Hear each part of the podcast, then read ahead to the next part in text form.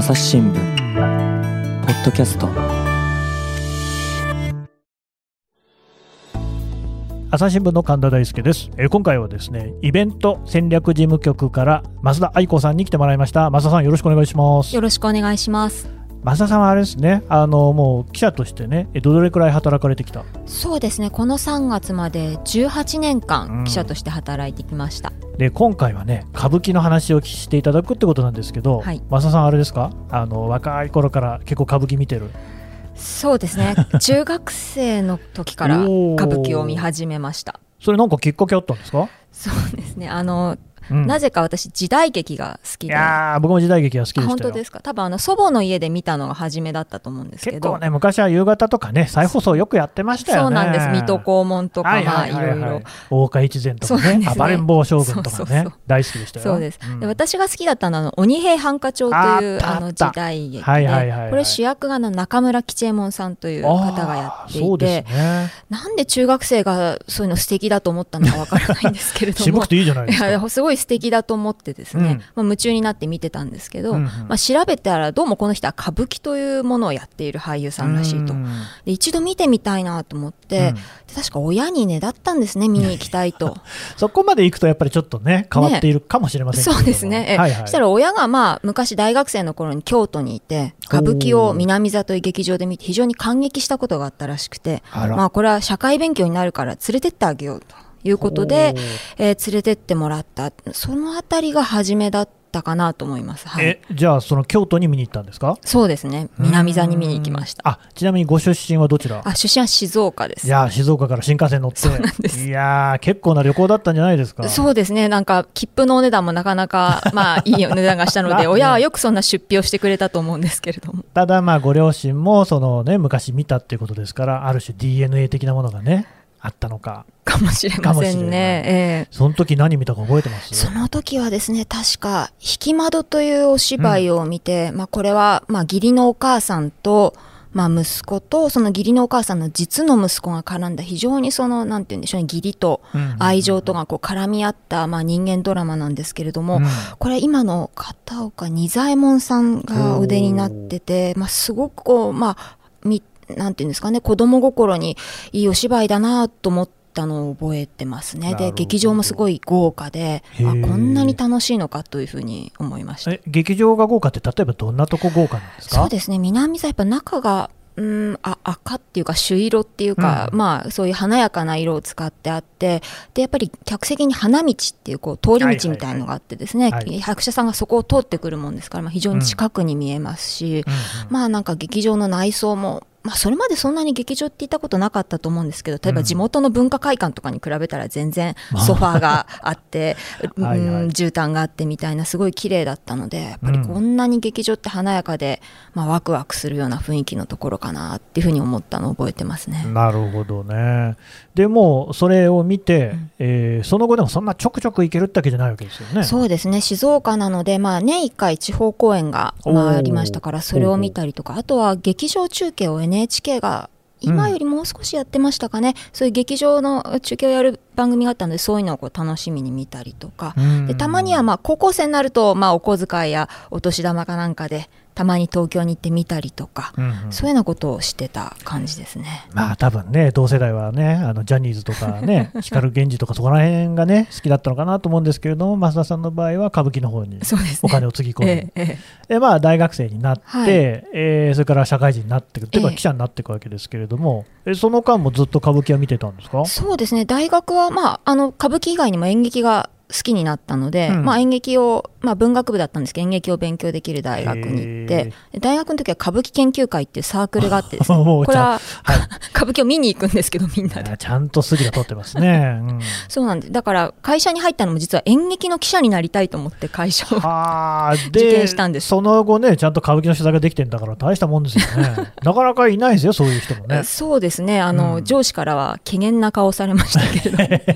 え、それもうあれですか、入社試験の頃からやっぱりちょっと怪げな顔されてました？と思いますねええ やっぱでもそういうふうに、それこそね、高校生、中学生の頃から勉強、勉強っていうかね、やってるっていう人がいると、やっぱりそこはね、こう、専門的な知識なんかも、勉強するまでもなく知ってるってところもあるんでしょうから、記者としては強いですよね。まあ、だだったらよかったんですけどね、どうでしょう。とはいえ、多分朝日新聞に入って、最初は地方とか普通にやって、であのいつ頃からその演劇なり歌舞伎の取材ってできるようになったんですか？そうですね、私結構地方総局が長くて、うん。6年間地方にいて、あでも僕も6年あそうですか。です7よ年目に本社に上がったんですけど、その時は文化系の部署に上がったんですけど、演劇の担当っていうのは非常にベテランの方がいらっしゃって、まあね。えーだから演劇担当できるようになったら33とか、そのぐらいですかそれは4とか入社してじゃあ10年ぐらい経ってから10年ぐらい経ってかからですね、ええ。歌舞伎も？歌舞伎も担当しました。なるほど。え歌舞伎っていうのはその例えば東京だったり大阪だったり、ええ。福岡だったりどこら辺でそれを担当してたんですか、そうですね、えっと、東京本社でうん。1年半ぐらい演劇を、でその後大阪でも2年半ぐらい演劇を担当しましたあのそういうね歌舞伎を担当する記者って取材ってどういうふうにするんですか？そうですね、まあ、まずは劇場に芝居を見に行くのと、あとは、まあ、大体公演ごとに取材の会が、まあ、劇場側とかがセッティングするんですね。今月はどの俳優さんでとか、うんまあ、そういうのの会見とか、まあ、場合によっては個別の取材に行ってお話を伺うというのが多いと思います。なるほどそういう機会でお話を伺って、うん。例えばこの役者さんのこんな話が記憶残ってるななんてあります？そうですね。まあいろいろあるんですけれども、うん。やっぱり、うん、去年やっぱコロナであうん。うんの公演が中止になった時、ちょうはど私大阪で演劇の担当をしていたので、うん。まあ、片岡仁左衛門さんにお話を、まあ、うん。伺う機会をいただいて、まあ、お話を聞いたんですけれどもやっぱり伺ってあそうかと思ったのはあのんまあ、仁左衛門さん70代で非常にこう若々しいしお元気でいらっしゃるんですけれども、やっぱり演じることってすごく体力がいるんですね。うでしょうね。だから今だったらこうできると思うものがあると。だけどそれがこうできないで時間が過ぎていくっていうのが非常に僕らにとってはこう、うん、苦しいというかですねなかなか大変なんだっていうことをお話しされていて、うん。ああ本当にそのこの一瞬一瞬なんだなっていうのをその時すごく感じました。あれですね、お話を聞いてると、例えばそのオリンピックがね、東京五輪1年延期になったことによって、やっぱりアスリートの方も自分のそのね、一番こう、パフォーマンスがあ最高値の時に五輪を迎えられなかったなんていうね、はい。話も聞いたりしましたけれども、そういうのとちょっと似ているかもしれませんね。ああまさにおっしゃる通りだと思いますね。あのあれですか、やっぱその歌舞伎役者さんって僕、本当にお会いしたこと一度もない、お話を聞いたことないんですけれども、やっぱりこう普通にその例えば演劇のね取材なんかもされると思うんですけれども、歌舞伎っていうことになると、ちょっと他の演劇をしている役者さんとは違ったりするもんですか？どうでしょう、まあ、お話を伺う上で、まあ、大切なこと相手への敬意とか下調べをするということは、まあ、基本的に変わらないと思うんですけれども、うん。やはりなんて言うんでしょうより長い時間継続しているものなので、うんより例えばその作品について知っていたりとかその方のお父さんおじいさんのことについて知ってたりとかそういう今いらっしゃらない方についても知ってる方がなんて言うんでしょう質問がしいろんな質問ができるという感じでしょうか？あれですよね、第何代とかっていう風にね、はい言ったりして、やっぱりこう、本当に僕は不勉強で、歌舞伎って全然知らないんですけれども、やっぱりそういうことの知識っていうのもあった方が、より深い話は聞ける。と思いますね。あとやっぱあちらの方が例えば「なんとかのおじさんが」とかってパッとこう人の名前を出された時に「えそれ誰ですか?」って言うんだとその後が次が聞けないじゃないですか。もちろん亡くなった方で見たことない方はたくさんいらいるんですけれども、うんでもあなんとかのおじさんって時にあ何代目のなんとかさんでその人はこの役やってたからとかこの方のご親戚だなとかそういうことを知っていれば、まあ話がこうついでいけるというんでしょうかあと一歩先に届けるのかななんていうふうに思って私は取材をしていました。ただまあ、その必要な知識も青天井という感じがね、どうしても。そうですね、えー。あれ、本当に何も知らなくて申し訳ないです歌舞伎っていつ頃からこういう感じで、こう、なんか流星を誇ってるんですか、どうなんでしょうね、まあ、今がね。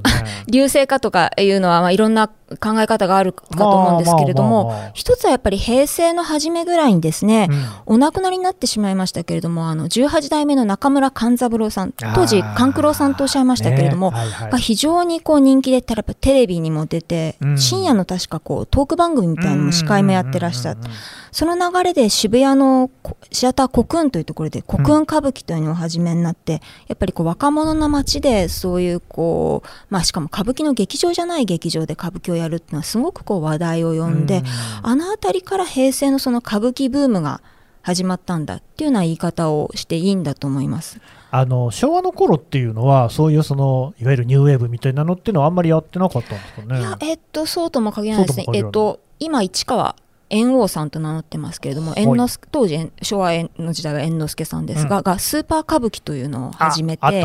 梅原武さんが書いたですね、大和健とかで、うんまあ、あのいわゆる歌舞伎っていうのは三味線とか太鼓とか和楽器を使った、まあ、バック BGM と言ったらいいんですかね音楽を使うんですが、まあ、シンセサイザーを使ったりとか、まあ、もうちょっと新しいモダンな演出をしてすごくそれはそれで人気を呼んだなんんかですね。ワイヤーロープで飛んだりしてませんでした？中中乗りも、はいはいはい。あの非常に、うん、それがシンボリックな演出だったと思います。あはい、うんなのでそういう新しいことに挑戦する人は初めてではなかった。あーじゃあ結構歌舞伎っていうのは常にそういうことには挑戦をしている。そうですね、まあ、江戸時代は現代劇だったのでそういう意味では常にやっぱ新しさを求めるっていうのは、うん、演劇としての宿命というか、まあ、うん DNA みたいなところはあるんだと思います。というのも、その日本にも、まあ、だから伝統芸能って言っていいと思うんですけれども、いくつもあるじゃないですか、すねそんな中でも歌舞伎ってこう人気の衰えを知らないっていう、僕は印象なんですけどね、その辺どうですか？いやそうでもないと思いいますね。やっぱり戦後すぐというのは、うん。まあ、GHQ から一部の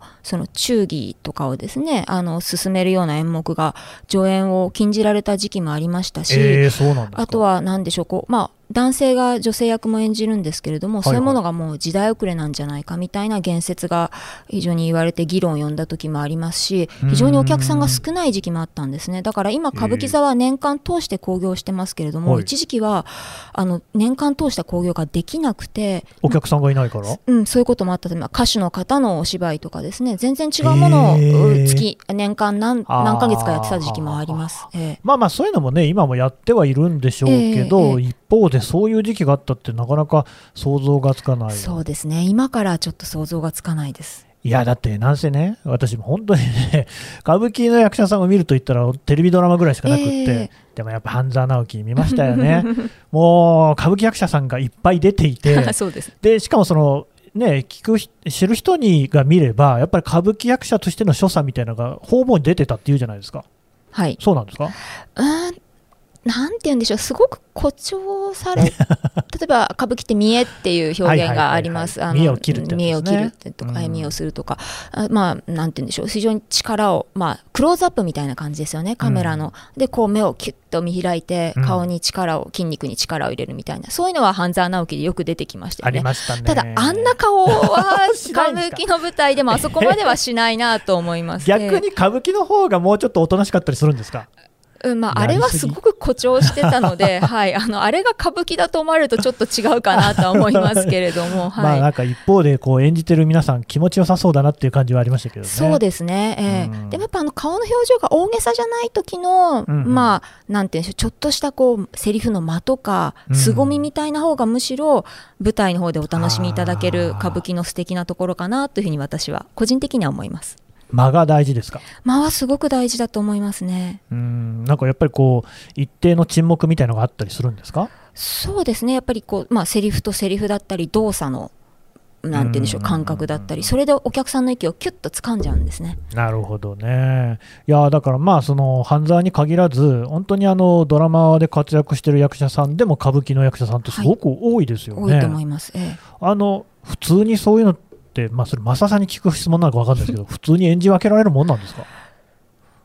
多分、うんまあ、歌舞伎の舞台も、うんその始終見栄を切ってばかりいるわけではないのでえただやっぱりその歌舞伎に限らず舞台を中心にやってらっしゃる方でよくあの伺うのはやっぱりそのカメラで捉えてるのと空間全体に対して演技してるのとはやっぱりそのなんて言うんでしょうスケールがやっぱり違ったりすることがあるみたいでそこはこうなんか気をつけなきゃいけないっていうふうにおっしゃってる方もいらっしゃったと思います。なるほどね。いや、前にね、その別のポッドキャストで、えー、多分東京経済部の東江里香さんの話だったと思うんですけど、やっぱりそのアメリカの俳優さんであったり、はい、あるいはネットフリックスなんかで最近はね、韓国のね、ドラマなんかも人気、はい、あのいろいろなこう国のドラマ人気だったりする。でそういう中で、その演技がやっぱり日本のドラマってちょっとね、他の国と異質なものがあるっていう話があったんですよ。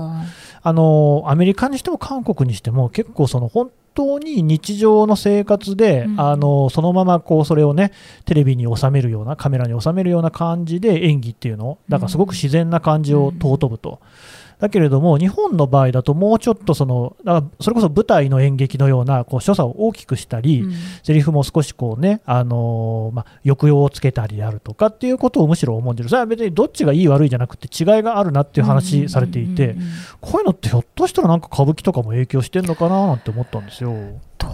うなんでしょうね、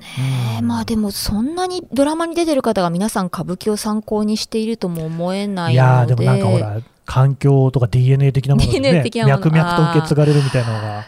ひょっとしたらみたいなね。ね。まあ、それかどうでしょう。韓国もアメリカも非常に演劇教育のシステムが日本よりも、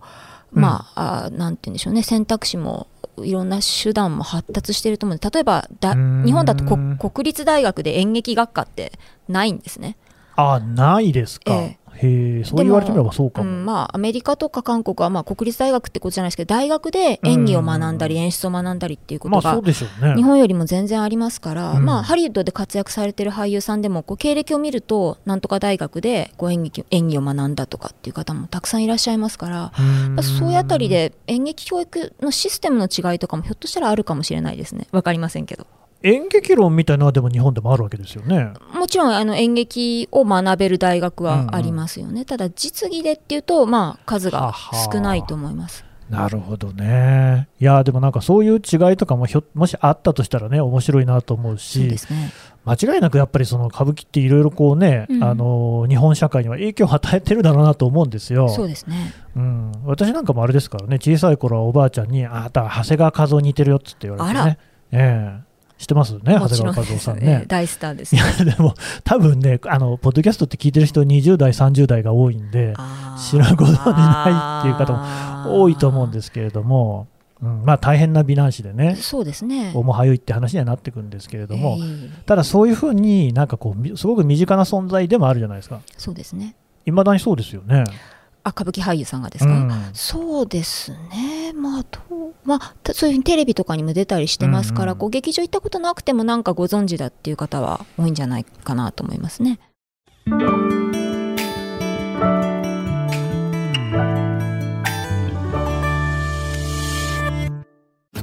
ながら聞きできるポッドキャストって私の生活スタイルにちょうどいい。朝日新聞のニュースレターに登録すると編集者が厳選したニュースがメールで届くよ。思いがけない話題にも出会えるよね。ちょっと新しいニュースの読み方。朝日新聞。ただそこでやっぱり気になるのはさっきちょっとお話ありましたけれどもコロナ禍でえー、でだいぶその、まあ、やっぱり公演もできなかった。そうですね。昨年多分3月から7月までですかね、うん、公演ができ、まあ、中止という、まあ、選択というか、なんていうか、まあ、できなかったですね。その間って、その歌舞伎役者さんだったり、その歌舞伎のね、世界の人たちっていうのは、どういうふうにされてたんですか、うん、えっ、ー、とね、3月は、もう公演の準備はしてたんです。なんで、えっと、無観客で収録して、それをこう配信するという、それまで、いまだかつてない試みをあれは、えっと、松竹がしたんですけれども、で、その後やっぱり舞台がない中で、まあ、あの、YouTube とかを使ってですね、こう、皆さんがこう、ご挨拶をする動画を配信したりとか、あとは、あの、松本幸四郎さんが、えっと、企画して、図夢歌舞伎というのをやったんですね。これは、いわゆる Zoom に着想を得て、こう、二人の人が別の場所にいたりしても、こう、まあ、画面をくっつけることで、向き合って芝居をしているように見えるというような仕組みを、まあ、最初は使って、それでこう、歌舞伎をやってみましょうっていうのをやって、まあ、それでその後いろいろ撮影方法も進化させながらですねいくつか、あの作品を作ったんですけれども、そういうふうに配信への取り組みっていうのはすごく去年進んだと思います。ええマザさん、そういうその配信の歌舞伎もご覧になりました？見ました、この図夢歌舞伎はお見ました。どうでした、図夢歌舞伎？そうですねあの一番私が見た特に覚えてるのは一番最初の回でその時はちょっと本当に最初だったのでちょっと若干トラブルもあったんですけど、ええまあ、とにかくこの絶対表現すること歌舞伎があるっていうことをうん。伝え続けなきゃいけないんだといううん幸四郎さんのすごい熱い思いは感じてでそれを受けてこう若い人とか同世代の人がその後、まあ、あの2回3回と回を重ねるごとに参加して、まあ、そこは裏方の方も含めてですねあのやってったっていうのは本当にやっぱこう何かを始めるっていうことは本当に大変なことだと思うんですけどやっぱそういう人がいるから、まあ、いろんな困難を乗り越えてきたんだろうなというのを本当にその時感じましたいやー、だってですよ、マサさん、ちなみにデジタルとか得意ですか？そこまで得意じゃないと思います。いやーもうね、今やみんな忘れちゃってますけど、僕も最初ね、ズームだ、チームスだって言われてね、会議やるっていう時には、本当にね、なんでどうやるんだと、しばらくなれなかったですもんね。そうですね。うん、それをまして歌舞伎に取り込むってね、うんうん大変なことですよね。と思いますね。いやだから本当にアイディアマンでらっしゃるなというふうに思います、はい、いや、そのまあ、さっきのね、その新しい形の歌舞伎の表現、昭和の頃からずっとね、いろいろな挑戦なされてたよって話もありましたけど、やっぱり歌舞伎ってそういうところに対して、すごくこう積極的だし、もうすごくね、あの柔軟だしっていうのも感じるんですよね。そうですね。ええ。そういうもんなんですか？うん、やっぱり大きな劇場で上演することが多いので、うん。やっぱりそのお客さんが今何を求めてるかどうしたらそのこの何百年も続く表現や作品をこう生きながらえさせていけられるいけるのかっていうのはすごくやっぱり演じる俳優さんもそうですし公演に関わる人たち皆さん考えてらっしゃると思うのでそれは伝えられてきたものをきっちり伝えるっていうことも大事だけどいかにお客さんを引きつけるかっていうのも同時に考えてらっしゃる。そこからいろんな取り組みが生まれてくるんじゃないかなと思います。うん。もちろんその伝統を守ることも大事なんだけれども、はいただそれをこう守り続けるためには一方で新しいものもどんどん取り入れないといけないと、うんこれあれですよね。新聞社的にもちょっと刺さる話ですよね。そうですね。まさに。はい、うん。いやでそのズーム歌舞伎なんてもやって、えで今はもうその後公演はなされてるんですか？そうですね。去年の8月かな？に公演が再開してそのうん。後歌舞伎座では毎月興行をしていますがもともとはあの昼夜二部制うん昼に演目夜昼と夜別々の演目をやる形だったんですけど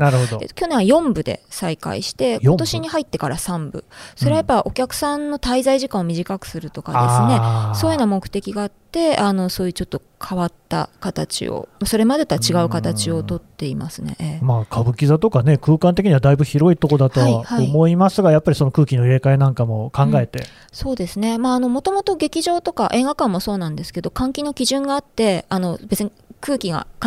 空気環境が悪い場所ってことではないんですけれども、うん。うんうんうんやっぱりそういう入れ替えて消毒をしてっていう、うん。まあ、そういう感染対策をしてるっていう。あのほら映画なんかも緊急事態宣言下で、はいなんかこうね映画館が閉閉鎖になったりうん休館になったりみたいなのありましたけど、僕ずっと不思議なんですけど基本的に映画ってみんな黙って見てるじゃないですか。でその確か空気もすごい入れ替えられてるというか、はい、ちょっと寒いから毛布かけるぐらいのことですよね。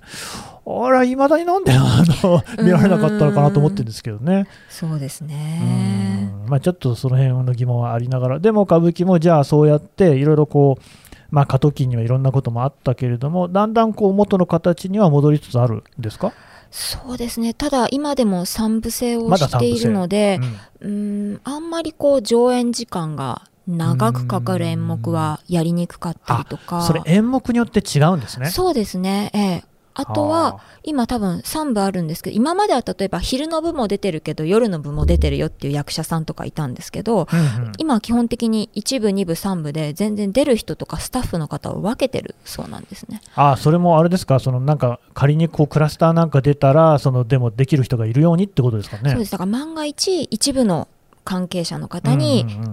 まあ、かかってしまった方がいらしても、うん。2部と3部は続けられるとか、ね。まあ、そういう実際にそういうことがありましあのその長期じゃないんですけど発熱した方がいるんで第何部だけは今日お休みしますとかってそういうことはありました。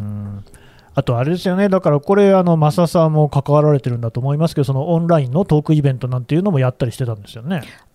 そうですね、えーとまあ、あの俳優さん自身がなさってるものも、うん俳優さんがやってるのを増田さんも取材したりした。取材はしてないんですけれども、まあ、実際の見たりとかして、まあ、それは、あのズームを使って非常に砕けたものをやってらっしゃる方いやでもがいて。そういうの見たいですもんねそうですね。ね。あのそれはすごくですねあの俳優さんが企画してるならではの、まあ、こうファンが好むような非常にそれ例えばどんなのあったんですか、そうですね。あのま尾上松緑さんがなさってる、うん。あのそういうトークのいあの企画があって、これはこう俳優さんがお酒を飲みながらですね非常に砕けたお話をするというのが あの楽しいところで不規則発言も飛び出しそうな。な感じですね、ええ。でもそれであ私がすごくいいなと思うのはこういわゆる主役を演じるような俳優さんだけじゃなくて、まあうん。普段脇役を演じてるような俳優さんを招いた回というのもあってやっぱりファンの方って、まあ、主役の方も好きなんだけど脇役さんもあそりゃこの方いいなっていうのがいるわけですね、あるわけですね。だからそういう方のお声もそうなかなかたくさんお話聞く機会がないのでそういうのを企画なさるっていうのは本当にこう素敵な企画だなというふうに私個人的には思っています。いやだってその中学生の頃からね歌舞伎に興味があったっていう増田さんですけれどもそういうその砕けた感じの話を聞く機会ってやっぱそう限られてる、ない、ない。これまでなかったと思いますね。もちろん、なんて言うんでしょう、すごくこじんまりとしたトークイベントなんかでそういうことあったのかもしれませんけど、なかなか普通のファンではうんと思いますね。えで実際に見てみてどうですか？やっぱり親近感とか深まりました？そうですね、なんか、あこんなこと考えてるんだとか、なんか、あチューハイ飲んでるとかですね、まあそれがいいか悪いかよく分かりませんけれども、あのなんて言うんでしょう、距離は縮まったかもしれません。確かになんかこう日本酒とかね、うん。そういったものをたしなんでいらっしゃるのかと思いきやあのチューハイとうんそう。あ意外と身近みたいなそうですね。コンビニで買えそうみたいなね。そうですね。はあでもそういうのってまあねコロナあんま良くないことが多いですけれども、まあ、ある種そういうのをこう逆手に取るじゃないですけどねいい面もあったのかもしれないですね。う。ん。ん。そうですね、いろんな企画が出てきたっていうのは本当あの結果ですけれども、うんうんうんうんうん新しいことだったなと思いました。でだからまあ今日はねエンディングでこう告知をしてもらおうと思ってるんですけれども、記者サロンでもそういう試みをしていこうってことですよね。そうですねあのきっかけはまあ去年12月に、まあ、うん大阪電撃担当していた時に、まあ、12月は京都の南座で顔見せ工業という、華やかな南座といえば最初に見に行ったところですね。そうなんですはいはい。あるんですけど当時、まあ、まだワクチンの接種もなかなか始まってないぐらいの頃で、うんやっぱり本当劇場に行くの控えてますみたいな方ももっと多かったので、なんかこう公演中の京都からこうライブ感がある何かをしたいと思ってあうん。の若い方が出演者が多かったので、うんうん。そうオンラインのイベントをやってみませんかということでお声掛けしたらいいですよというふうに快くあの受けていただいて中村和太郎さんと小野由子さんという若手のお二人に出ていただいてうんうん。イベントをやった。まあそしたらまあ非常にお話も盛り上がったしあの聞いていただいた方見ていただいた方から楽しかったってお声もいただいたので、まあ、ちょっともう何回かやってみたいなということで企画しました。えちなみにその時のお話っていうのは、まあ、例えばどんな話あったんですかね？そうですね。お二人はそのまさにコロナ禍でそのアート歌舞伎と題してですね、うん。まあ、日本舞踊家の方とか邦楽の演奏家の方も交えてこう配信向けの非常にビジュアルも美しい配信作品を作ってやったので、まあ、当時の本当もうこう寝ないでやったみたいなんこう熱い創作裏話みたいなのをしてくださったりとか。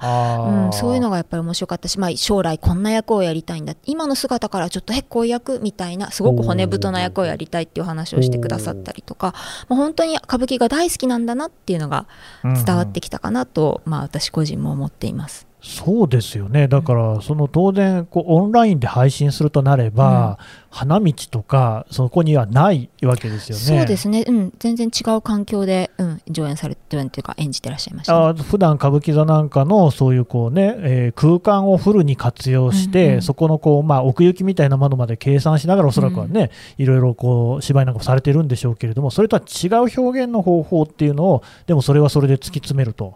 そうですねなんか大変そうですけれども。うんうんでもなんかすごく楽しそうでしたよなんか、うんおーなるほど。で、今度はまた別の方、記者サロンでお呼びするんですよねあ。そうですあのそれこそ松本幸四郎さんに出ました。おいこれは 多分誰でも知ってる俳優さんだと思いますけれども、すごいじゃないですか。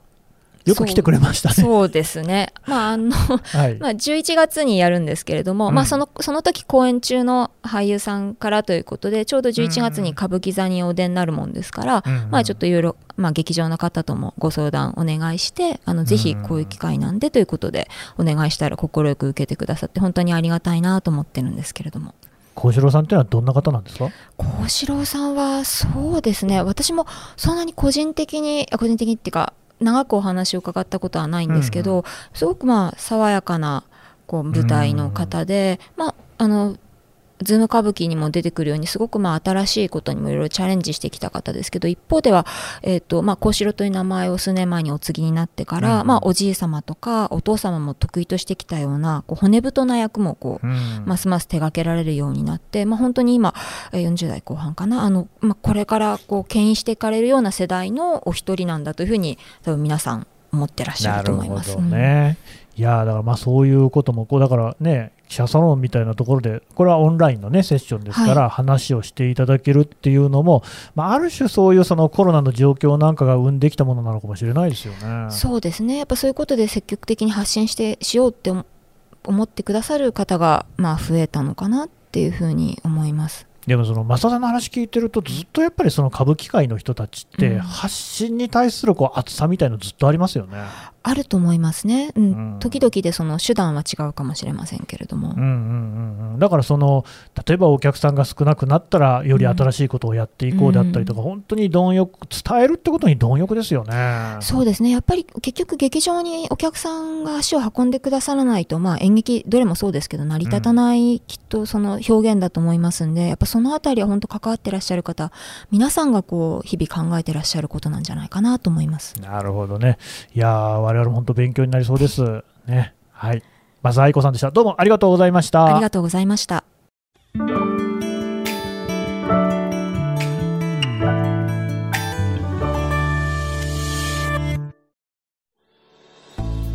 はい、えー、増田愛子さんのお話を聞いてきました。さて、増田さん、えーと、その記者サロンのね、ことについてお知らせをお願いしたいんですが、タイトルとか日時とかどんな風になってるんですか、はいえっとタイトルはあの歌舞伎特等席という名前で第1回は11月5日金曜日の午後3時から、